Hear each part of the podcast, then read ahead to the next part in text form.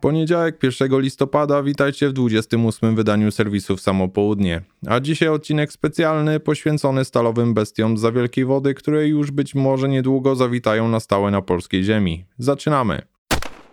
W internecie pojawiają się informacje, że Amerykanie pracują nad wyposażeniem swojego czołgu podstawowego M1 Abrams w bezzałogowe wieże. Taka modernizacja zdecydowanie mogłaby zmienić oblicze, jakby nie patrzeć wiekowej już konstrukcji i przedłużyć czas jej służby do momentu opracowania godnego następcy. Ma to szczególne znaczenie przy zmieniającym się dynamicznie współczesnym polu walki i wprowadzaniu do służby przez Rosjan nowych czołgów T-14 Armata. Abrams obchodził w zeszłym roku 40 urodziny. Maszyny te udowodniły swoją wartość bojową podczas I wojny w Zatoce Perskiej w 2003 roku, ale czas nie stoi w miejscu. Model M1A2 SEP V3 lub jak to woli M1A2C to najnowsza odmiana tego czołgu, która trafiła do armii USA w 2020 roku. Wersja ta ma wiele nowych systemów mających zwiększyć szanse na przetrwanie czołgu na współczesnym polu bitwy. M1A2C został wyposażony m.in. w systemy wykrywania i zagłuszania AID, czyli improwizowanych ładunków wybuchowych, niezależne zasilanie pozwalające na cichą obserwację bez włączonego silnika i urządzenia oraz oprogramowanie umożliwiające zastosowanie nowych typów inteligentnej amunicji.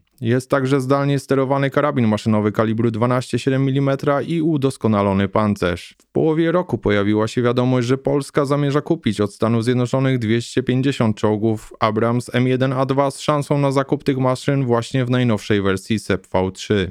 Czy ten ważący prawie 72 tony potwór sprawdzi się w naszych warunkach tak samo dobrze jak w zupełnie odmiennym klimacie Zatoki Perskiej? Obecnie mamy na wyposażeniu niemieckie czołgi Leopard 2 w wersjach A4 i A5, rosyjskie T-72, z czego część wersji M1 po modernizacji i PT-91 twardy. Czy potrzeba nam kolejnej maszyny komplikującej i tak już zagmatwany łańcuch serwisu, dostaw części zamiennych oraz amunicji i paliwa? Pytanie, które powinniśmy zadać zamiast tego brzmi: czy dostaniemy Abramsy w pełnej specyfikacji wersji SEP V3? Mam na myśli przede wszystkim kompozytowy pancerz nowej generacji z wkładami ze zubożonego uranu dający bardzo wysoki stopień ochrony. Dotychczas Amerykanie sprzedawali swoje maszyny bez takich dodatków, ale kontrakty obejmowały państwa nie będące bezpośrednimi sojusznikami NATO, tym bardziej o tak strategicznym dla USA położeniu. W pełni wyposażony Abrams M1A2C, czyli SEP V3, waży prawie 72 tony i może być trochę za ciężki i za duży jak na polskie realia. Ma za to zdecydowaną przewagę w pojedynku 1 na 1 z ważącymi od 45 do 55 ton czołgami T-72B3 i T-92A, szczególnie na dalszym dystansie. To także chyba jedyna maszyna mogąca stanąć naprzeciwko nowego T-14 Armata, którego Rosjanie wprowadzają do służby. Jednak żaden czołg nie ma szans na przetrwanie bez indywidualnych systemów ochrony.